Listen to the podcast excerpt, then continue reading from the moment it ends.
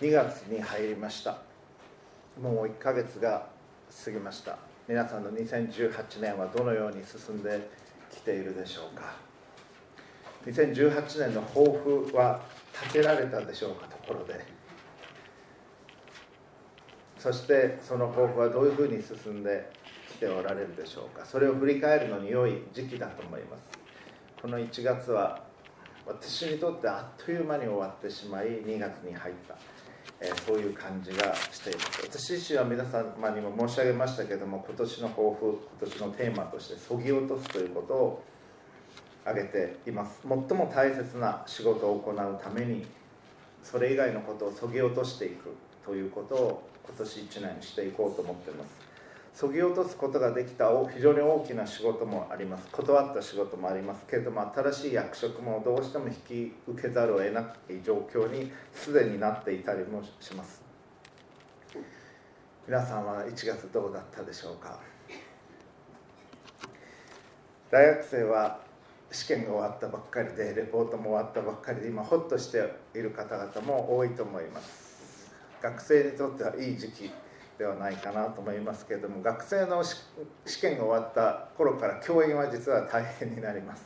試験の採点そして成績をつけるものそういったことが始まっていくわけですけれども私自身も実は非常に忙しい時期を今過ごしています。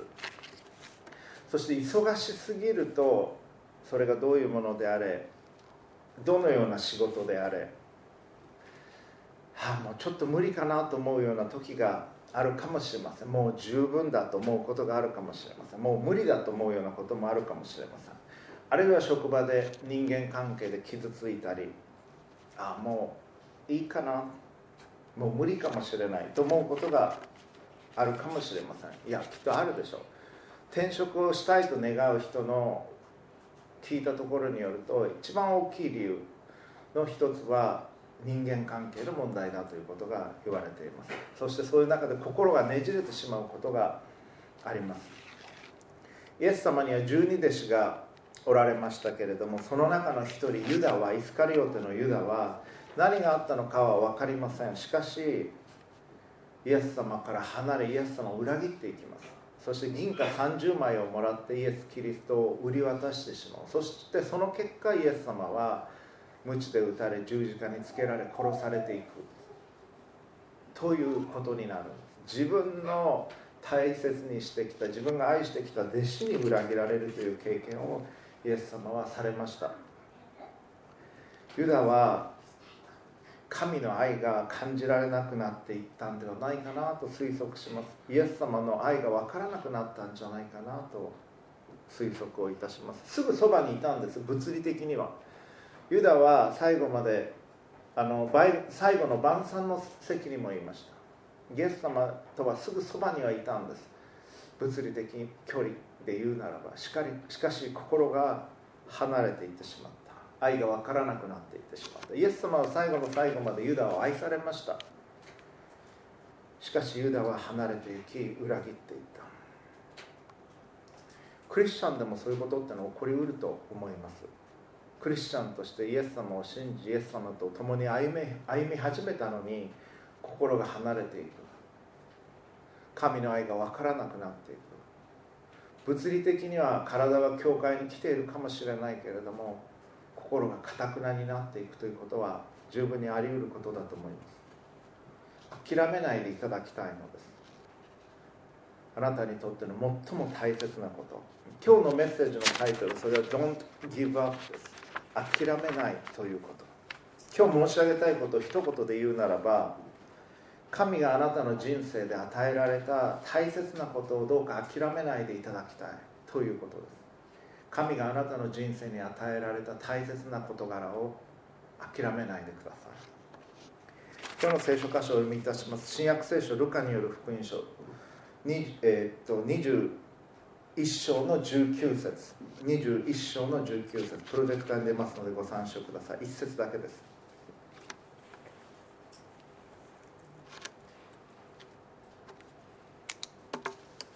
あなた方は忍耐によって自分の命を勝ち取ることができます。以上です。あなた方は忍耐によって自分の命を勝ち取ることができます。忍耐というのは聖書の中で非常に重要な特目として挙げられている言葉です。人生というのは大変なことは多くあります。大変なことの方が多いかもしれない。その中で忍耐を持ち忍耐によって自分の命を勝ち取っていっていただきたいと思うのです。日本の伝統的な倫理は世界的にも有名ですけれども武士道というものこれはよく知られたものであります。いろんな形で皆さんも触れられることがあるでしょう。侍は主君に仕えてきました。そしてその主君が良くない主君であったとしてもその主君に仕えてきた。そして主君に命を預けます。あの時代には切腹を命じられることさえもありました。不正な主君であっても。そして江戸時代が終わり明治に入っていった時に、まあ、明治期というのは特殊な始まり方をしていきました。そしてずっと幕府に仕えてきた侍たちの中で、まあ、薩摩長州を中心とした政府ができていくわけですけれども最後まで幕府を支持した侍たちは職を失います。そして新しい政府でも職を得ることはできない。地方政府でも職を得ることはできないというようなことになっていきました。その中でクリスチャンになってきた人たちがいます明治時代に明治時期のクリスチャンのリーダーたちは侍でそして幕府に仕えてきた藩の人たち砂漠派と呼ばれる武士が多いんです。それどういうことかというとそれまでは主君に仕えてきた。しかしその制度が壊れていってしまった。そして彼らは自分の家の名を上げるために学問をしようとした。そして宣教師が来られた時に宣教師のもとに行って英語だとか洋楽を学んでいくわけです。その中でキリスト教に触れていった方々が多くいらっしゃいます。横浜において熊本において札幌において特にそういう方々が実は多かったんです。で彼らはどういうふうに考えたか。今まで自分たちは主君に仕えてきた。しかし本物の本当の真の主君をイエス・キリストのうちに見出していくんです彼らは。そして、まあ、言うならばこのイエス・キリストを真の真の主君としてそのイエス・キリストの家来になっていったわけです。イエス・キリストは神でおられるお方であったのにそれを捨てて人として来られました。そして最後の晩餐の席では弟子たちの足を洗われました。仕えた。そんな思考はいなかった。侍の時代に。しかしイエス様はそこまでされた。神であるお方なのにそこまでされた。しかも私たちを愛してくださった。愛し尽くしてくださった。私たちの代わりに死なれた。この方の家来として生きたいと思っていったのです。私たちはそれぞれの文化の中で学ぶことができることがあると思います。例えば日本で生きる我々はそういったことも参考にしながらキリストに仕えるということはどういうことなのかということを考えていきたいのですそして彼らは簡単には諦めませんでした。このお方に仕え尽くしていくそういうことがあったわけです。今日申し上げたいことを繰り返します。それは神があなたに与えられた大切なことを諦めないでいただきたい。ということです。でそのために必要な3つの問いを紹介をしていきたいと思います。第1番目の問い。それは私は神からの真理に出会っただろうかという問いです。あなたは神からの真理に出会ったでしょうか。何かを諦めたくなる時に偽物の事柄であるならもういいや。もうこれはもう十分経験したからもうこれ十分だからもう次に行きますというふうになるんです。でも本物に出会った時にはそこから離れていけなくなります。絶対にこれ諦められないというものが出てきます。適当なものだったらもうこれダメだったから次に行こうと思う。神からの本当の真理にそれは二重の意味においてですけれども神からの本当の真理にあなたは出会ったのかもしそれに出会っているならばあなたはそれを諦めることはないでしょうおそらく。二重の意味というのは神に出会うということ神の愛に出会うという神の人格に触れるということです。もう一つの二重の2番目の意味というのはその神があなたに与えてくださった人生の中でなすべき働き。神から来ているなすべき働き。その真理の二重性においてあなたは神に出会っているでしょうか。スコット・デガーモという方がおられます。スコット・デガーモというのは雑誌のサクセスマガジンというのがありますけれどもその編集長として14年間仕事をされた方です。アメリカでビル・ゲイツ有名なビル・ゲイツからスティーブン・スティルバーグに渡るまで全米の、まあ、多くのいわゆる成功者と言われる方々とネットワークを持っているジャーナリストです。でスコット・デガーモは多くのいわゆる成功者と呼ばれる人々に取材をしそのデータの分析をしています。でその中にはいわゆる成功者と呼ばれる人まあセレブと呼ばれるような人ですね。その人たちの中には積極的な心構えをしている人もいました。豊かなコミュニケーション能力を持っている人もいました。人格的に豊かな人もいた。すごい集中力がある人もいました。ものすごい強力な信念を持っている人もいたし協調性が強い人もいました。忍耐力判断力を持った人たちももちろん当然いました。しかし全然社交的ではなくて飽きやすく三日坊主で自己中心的というおおよそ成功者らしからぬ人たちも大勢いたということなんです。人格的に優れてるわけでもなかった。むしろ一般的に考えるならば問題を抱えた非常識な人たちもたくさんいたわけです。まあ、スティーブ・ジョブズだって問題なかったとは言えないです。カリスマですけれども気は短いしすぐ怒るしすぐ人を首に切るしとか言われてますよね。でデガーモはどういう人が成功者になっていったのかという考察を進めていきます。以下引用です。読みますから聞いていてください。ある本からの引用です結局成功の秘訣とは本当の自分つまりありのままの自分を認識した上でこれだけは絶対に達成したいという心の底から湧き上がる本当の目標を設定すること。これに尽きる。成功の秘訣というとポジティブ・シンキングとかいろいろあるけれど結局どんな目標を持つのかそれに全てがかかっている。成功者は忍耐力があって決して諦めないって言うけれどもそれは諦めきれない目標を持ったからこそ発揮できた力であって忍耐力を持っていたからではない。僕は数百人の成功者にインタビューをした。あなたはどうして成功できたのか。その本当の理由を教えてくださいと何度も尋ねた。すると成功者は必ずと言っていいほど子供の頃の話を始める。僕は子供の頃の話を聞かせてくださいって質問したんじゃない。それなのに彼らは口を揃えたように昔話。自分の今までのマイストーリーを喋り始めるんだ。でもその話は単なる自己紹介ではなくて自分がどんな人間でその自分が何でその目標を持ったのかという目標設定の理由を話していたんだ。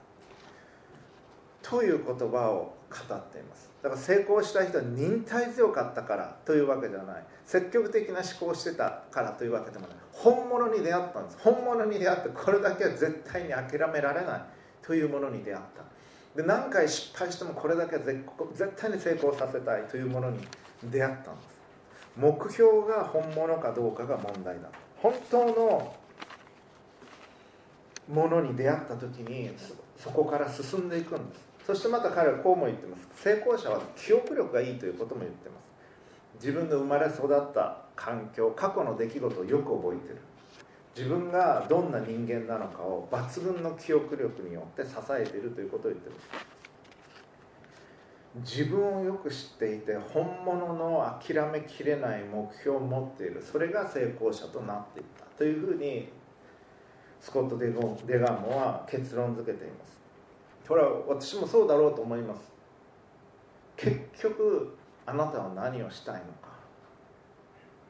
全ての人は神を求めています。全ての人は神の愛を求めています。これはある人はこういう言い方をしました。全ての人の中には空洞があってその空洞を満たしたいといろんなことをしている。それは男女関係で満たそうとしたり趣味や仕事で満たそうとしたり人から認められることで満たそうとしたり何か達成することで満たそうとする。しかしその心の穴はイエス・キリストの形をしていてイエス・キリストが入ってくださらないと結局満たされることはない。そう思います。全ての人は神の愛を求めているんです。神の救いを求めているんです。そして神は全ての人を愛しておられます。あなたにその愛を知ってほしいと願っておられる。そしてあなたが地上におられるということはこの地上においてすべき働きがあるんです。神は全ての人に目的を持っておられます。あなたにしてほしいと願っておられる仕事があるんです。働きがあるんです。お金にならないことかもしれません。それは。ボランティア的なことかもしれません。でもあなたにしてほしいと思っておられることがあるんです。そしてその全ては2つのことに通じます。それは何度も言ってきたことです。神を愛するということ。そして自分を愛するように隣人を愛するということ。それにつながっていることなんです。クリスチャンでなくても神のことも意識せずに無意識のうちに神を求め神の御心を実現したいと思っておられる方々がいらっしゃいます。それを無名のキリスト者アノニマス・クリスチャンズというふうに呼ぶこともできると思います。意識せずに無意識のうちに神を求めている。例えば縄文時代の日本人は救われなかったのかイエス・キリストのことを知らなかったからそんなことないと思います。無意識のうちに神を求め神の御心に沿う生き方をしていたならば神はそういう方をお救いになられたでしょう。そして導かれたでしょう。全ての人に宗教的にキリスト教という枠の中に入っていなかったとしても神を求め神に向かい神の御心をしたいと願っておられる方々というのはおられるんです。あなたは自分の人生を通して何をしたいと願っておられるんでしょうか？あなたの人生を通して行いたいと思っておられることは何でしょうか？それが分かる時にすなわち先ほどの第一の問い私は神からの真理に出会っただろうか？これがその問いなんです。神が願っておられることそれにあなたは出会われているでしょうか？もちろん生活ができるように就職をするということは大切なことです。先日大学の就職課の方と話をする機会がありました。新卒での就職というのは日本では特に非常に重要なことですから学生の方々は就職活動頑張っていただきたいと思います。おそらく転職することになるでしょう。え日本の今の状況では昔のようではない。でもまず5年間続けられるような仕事をしていただきたいと思います。社会人として基礎的な能力を身につける仕事をしていただきたいと思います。それはすごく大切なことです。最初の5年間。私は教育学をしていましたので友人で学校の先生になった人もたくさんいました。そういう授業も取っていました。その時に言われたのは教師になって最初の3年間をサボったならばもうその人は教師としては失格者になるでしょう。ということでした。すなわち最初の3年間楽をして授業の準備もしなくて適当にやってたらもうずっとその調子で流していってしまう。そのキャリアの間中だから最初の3年間本当に授業の準備をしエネルギーを使い努力をし進んでいってほしいということを言われましたがそれはそうだろうなと思います。最初は肝心なんです。ですから仕事は変わってもいい。しかし自分に与えられたもの自分に与えられた目標自分に与えられたビジョン神から来てるんだろうなと思うものを求めそれを実践していっていただきたいんです。どの分野であっても。それをシェイプという言葉で私たちはお話を何度もしてきました。S はスピリチュアルギフト。クリスチャンであるならスピリチュアルな賜物が与えられます。そして H はハートですな。わちあなたの関心事。あなたがやりたいと思うこと気になること。人によってそれは違います。音楽がすごく気になる人もいればああ音楽流れてたんですねというふうな程度の人もいます。チューニングが狂っていても気にならない人もいればちょっとでも狂ってたらもう気持ち悪くて聞いてられないという人もいます。あるいは人をもてなすのに美味しい食事でもてなしてあげたい。お花を飾ってきれいにしてと思う人もいれば何か食べ物があればそれで十分と思う人もいます。ハートっていうのは違うんです。コンピューターのことにすごく関心がある人もいればブラックボックスで何だか分かんないもうできれば触りたくないと思ってる人もいます。ハートっていうのはそれぞれ違うんです。あなたの関心事というのは神が与えてくださったもの。そしてシェイプの A はアビリティ能力です。あなたに与えてくださってる能力。できること。トレーニング今まで受けてきたこと。そして P はパーソナリティ。外交的な人内向的な人静かな人。忍耐強くできる人飽きっぽい人いろんなことに手を出す人それともずっとコンサバティブで新しいことあんまりやりたくない人それぞれパーソナリティ違います。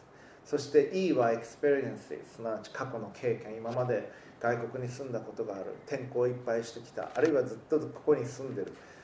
そういったさまざまな経験を用いてと SHAPE ですね。あなたでなければならないことをあなたのバックグラウンドを用いて能力を関心を用いてすることができるんです。仕事は変わっていったらいいし変わっていくことがほとんどだと思います。でも自分はそのそれらの仕事はいろいろ変わったけれど変わるけど結局これをやりたいんだということ。隣人を愛し隣人に仕えるような働きお医者さんであれば人を癒してあげたいということ。あるいはコンピューター関係の仕事であれば人々の生活が楽になるように。あるいは映画業界の人であれば人々のエンターテインメントとなるように。お笑いの人であれば人々が楽しく笑うことができるように。人に仕えていきたいという仕事。全部用いられている仕事っていうのは人に仕える仕事なんです。だから人々はそれにお金を払うしそのサービスに近寄っていきます。人に仕える仕事が実は最も素晴らしい仕事です。お金どうやったらお金が儲かるかじゃなくてどうやったら人に仕えることができるか。人が喜ぶか人が楽になるか人が解放されていくか人の尊厳が高められるかという視点で考えていくんです。神を愛し人を愛すること。そのような仕事をしていただきたい。そしてその中心には神に触れ神の温かさに触れ神の体温を感じられるほど神のそばにおり神の愛の中に行こう生き方をするということ。それが神からの真理です。あなたが出会うでそれに出会ったならばそこから離れていくことはまずないと思います。でもそれがなければジョブホッピングをしいろんなことを試しいろんなところに行きなおかつ満足できない。という歩みになるでしょう。ですから最初の問いそれは私は神からの真理に出会っただろうかです。諦めないための神からいただいた大切なものを諦めないための第2番目の問いそれは私は真理のうちに生きているだろうかという問いです。私は真理のうちに生きているだろうか。真理に従って生きているだろうか。かつて神に出会いクリスチャンになったという方もいらっしゃるでしょう。洗礼も受けたかもしれない。今はどうでしょうか？今あなたその真理のうちにおられるでしょうか？そして神の温かい愛を感じておられるでしょうか？クリスチャンになるということは何かの宗教に入るということではありません。もちろんさまざまな儀式というのはありますけれども儀式には内容がないと意味がないんです。私はクリスチャンになった時にキリスト教という宗教に入るという意識はほとんどなかったんです、まあ、宗教学的に見ればそういうことになるんでしょうけれどもそうではなくイエス・キリストが救い主だということが分かったんです。それこのお方が十字架で私の罪をあかなわれたということが分かりそれを信じたんです。それは結果としてキリスト教徒になったということですけれども宗教を始めたわけではない。自分の意識としては。神がおられることは分かったんです。私の愛を私を愛してくださっている。この方が分かったんです。そしてこの方の愛のうちに行きたいと思った。そして洗礼を受けた。それがクリスチャンになるということです。牧師のガウンを着て結婚式のアルバイトをする外国人の方いるかもしれません。しかしそれは牧師ではない。プロ野球のユニフォームを着てもあなたはプロ野球選手になれるわけではない。あなたはうさぎ小屋にずっと座っていてもうさぎになるわけではありません。ですから礼拝に毎回来ていたとしてもそれだけでクリスチャンになるわけではない。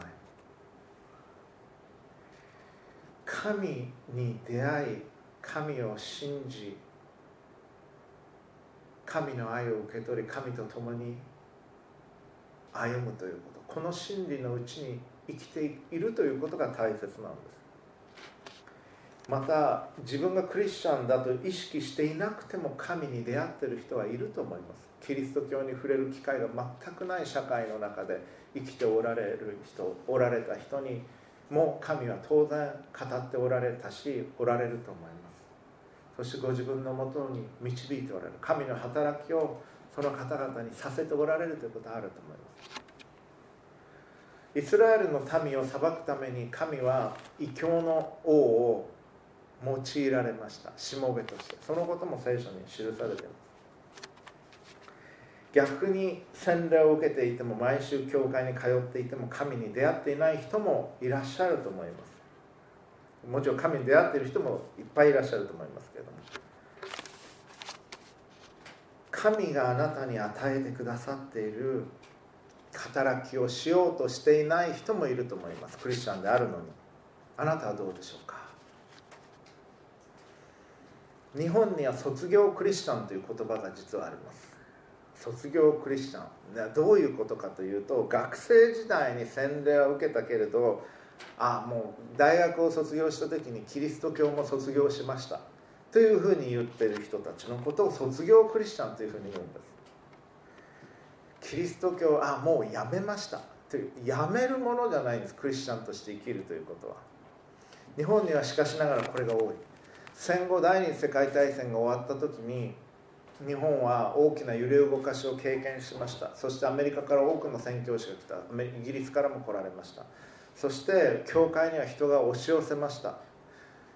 貧しく荒廃した日本の中で教会は輝いて見えていました。希望があるように見えた。そこに神の愛があった。優しさがありました。さらには食べ物もありました。アメリカから多くの食べ物も届いていました教会には。教会はなんかハイカラな感じがしたんです。ちょっとおしゃれな感じがして洋風な感じがしていいとこだったんです。だから多くの人が教会に押し寄せました。そして洗礼を受ける人たちもいた。キリスト教ブームが起こっていったんですその時代には。しかししばらくして日本が豊かになっていき東京オリンピックが39年にあり昭和の。そして国際社会に日本はまあ実質上あれを通して復帰をしていきました。高度経済成長の時代の中でああもういいかなというふうに日本は思っていき教会から多くの人々が離れていったという経験がありました。おそらくその中の多くの方々はそれは教会の責任でもあるんですがいや教会の責任であるんですが神に出会っていなかった。真理に出会っていなかった。のだと思います？あるいは少し出会ったけれども魂が揺れ揺さぶられるほどに出会っていなかった。魂を福音が貫くまでに神に出会っていなかったのではないかと私は思っています。だから何かあったら諦めてしまう。ユダもそんな感じだったのかもしれません。イエス様は公の活動はそれほど長くないんで3年程度だったと考えられています。3年程度というのは大学生考えてみてください3年で卒業ぐらいです。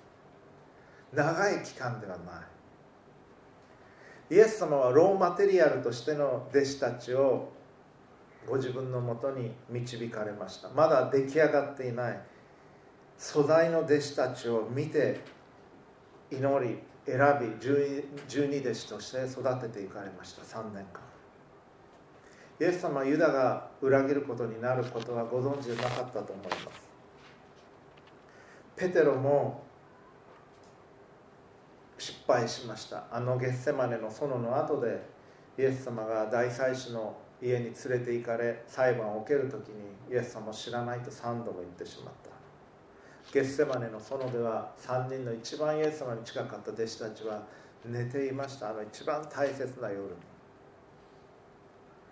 そしてその後逃げてしまった。十字架の場面で十二弟子の中でいたのはヨハネ一人です。聖書に記されているのは。みんな逃げてしまった。ボロボロのスタートだったんです。あの最後の晩餐の中でイエス様が私を覚えてこれを行いなさいと言われた。今日も生産式が行われます。でもあれは弟子たちが立派だからあの生産の新しい契約ということを言われたわけではない。キリストのイエス様の誠実さのゆえに十字架のゆえにもたらされた新しい契約でした。今あなたは神が与えてくださった真理のうちに生きているでしょうか？もしすでに出会ったならば。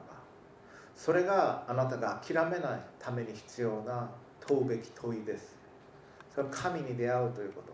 神ご自身に出会う神の愛に出会うということ。と同時に神があなたに与えてくださっている働き。それをしようと思っているかどうかということです3番目。私たちが持つべき3番目の問い。それは私は真理によって変えられただろうかという問いです。私は真理によって変えられただろうか。神に出会うことによって神の愛に出会うことによってあなたは変えられましたか？もし変えられてないとするならば出会ってないのかもしれないんです本当に実際に。でそれは脅すわけでは決してありません。しかし生涯を終えて神の見舞いに立った時に気づくのではなく今通っていただきたいんです。私は神に出会ったんだろうか。神によって変えられたんだろうか。神の真理のうちに今生きてるんだろうかということを問うていただきたいんです。ユダが裏切りました。あの最後の晩餐の真っ只中で裏切り銀貨30枚をもらってゲッセマネの園で祈っているイエス様。イエス様しばしばそこで祈っておられた。だからあそこに行けば捕まえられると言って手引きをした。十二弟子の中でユダが抜けました。ペテロはイエス様を知らないと言った。弟子たちは皆逃げました。その中でイエス様はその弟子たちそういうふうになる弟子たちのただ中で弟子たちの足を洗い新しい契約を結ばれた。杉越の祭りの時でした。杉越の祭りというのはイスラエルの民がエジプトから出てくる時にファラオが心をかたくなにして彼らを去らせませんでした。その時に最後の大きな裁きの奇跡として神はウイゴすなわち最初に生まれた子供の命を取るということを言われました。動物であっても人であっても。ただし家の入り口の鴨居に羊を屠殺してその血が塗ってある家だけは神の裁きが過ぎ越すということを言われた。そしてイスラエルの民はそれをしました。そしてエジプトで多くの子供たちの命が取られそしてエジプトはイスラエルの民を最終的に生かせる。ことになったわけです。それを覚えて行われるのが杉越の祭り。杉越の羊がほふられその血が家の入り口に塗られるという出来事がありました。そしてイエス・キリストはその杉越の子羊として十字架につけられその血を流されたんです。その流された血が自分の人生に塗られている人は神の裁きが過ぎ越すのです。そしてイエス様は最後の晩餐で杉越しの食事の中でパンを裂きこれはあなた方のために裂かれる私の体です。と言って弟子たちにそれを渡し弟子たちはそれを食した。食事の後にブドウ酒を弟子たちに与えこれはあなた方のために流される私の血潮ですと言って弟子たちに与えた。私を覚えてこれを行いなさいと言われた。だから今日でも生産のパンとブドウ酒を私たちはいただくんです。今日その式を持ちます。これは神が救いのためにくださった契約の調印式のようなものでした。あの杉越の食事というのは。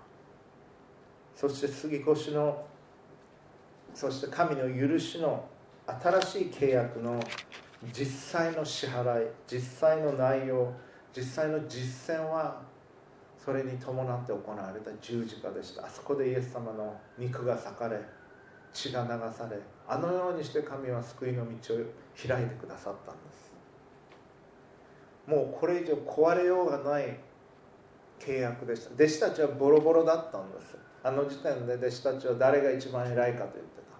誰の足も洗わなかった。ユダはそこから逃げていった。その後ペテロは知らないと言った。弟子たちみんな逃げていく。その弟子たちに対してイエス様が新しい契約として与えてくださった。愛の契約です。許しの契約です。恵みの契約です。恵みによって救われるんです。ユダはイエス様に出会いイエス様に選ばれました。イエス様と一緒にいました3年間。愛を受けましたイエス様から。しかしそこから外れていったんです。ユダは裏切り者として裏切り者になる役割として生まれてきたんじゃないんです。ユダは神の愛の中にとどまることができた。イエス様から愛され尽くされました。しかし彼の責任で彼のチョイスで彼の自由を乱用して救い主であるイエス・キリストを裏切りその結果イエス様の十字架にかけられていくことになったんです。あなたにもその可能性あるんです。ユダのようになる私にもその可能性あるんです。だから真剣にならなければならない。救いはあくまで恵みによるものです。しかし神に従うという行いが必要なんです。ヤコブ書2章26節はこう語ります。魂を離れた体が死んだものであるのと同様に行いのない信仰は死んでいるのです。行いのない信仰は死んでいるのですと聖書は語ります。あなたは真理に触れたでしょうかそして真理によって変えられているでしょうか？そして真理のうちにとどまっておられるでしょうか？神があなたに与えてくださってる用意してくださってる大切なものそれをどうか諦めないでいただきたい。そのためにはあなたは真理に触れる必要があるんです。本物に出会わなければならない。そうでないならば偽物にしか出会っていない。二番煎じのものにしか出会っていない。本物に出会う時に大変でも困難でももう無理かなと思ってもそこから離れられないはずなんです。それに引き寄せられていく。それが神から来る真理であり神の愛であり神ご自身でありそして神があなたに与えてくださる働きなんです。どうかそれを自分に与えられ自分まずは自分は神に出会ってるだろうかということを問うていただきたい。神の愛に触れているだろうかということを問うていただきたい。神の愛にとどまっているだろうかということを問うていただきたい。神によって変えられているだろうかということを問うていただきたい。と同時に神がこの神が私に与えてくださっている。一生涯通してなすべき働き。それが分かっているだろうかということを問うていただきたい。それは若い時にはまだ分からないかもしれません。私も学生の時には求めながらもはっきり分かっていたわけではなかったと思います。でも求めました。その結果それはだんだんと明らかになっていった。あなたの生涯を貫く働き神が願っておられる働きを求めていただきたい。それを知ることができるように祈ります。そしてそれに出会う時にあなたは諦めない人にいや諦めることができない人になるでしょう。そしてそういった意味において真の成功者になっていかれるでしょう。人々がそれを認めてくれようとそうでなかろうと。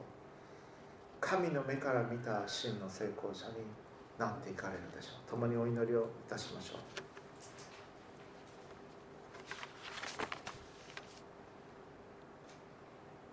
あなた方は忍耐によって自分の命を勝ち取ることができます。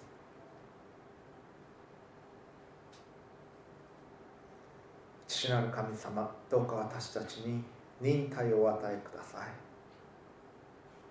私たちが自分の命を勝ち取ることができますように。この地において多くの誘惑があり困難があり辛きことの多いなすべき働きの多いこの地において本当に大切なことを見極める識別力を与えください。最も大切なことを見極める識別力を与えください。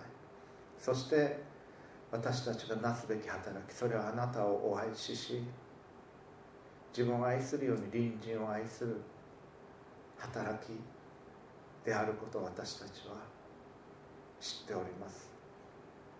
毎週日曜日あなたの前に静まりそぎ落としなすべき本当の働きをすることができますよう助けてください。そしてあなたが願っておられる自分になっていくことができますように。あなたが願っておられる働きをすることができますように。そして全ての人があなたの身元に導かれますように。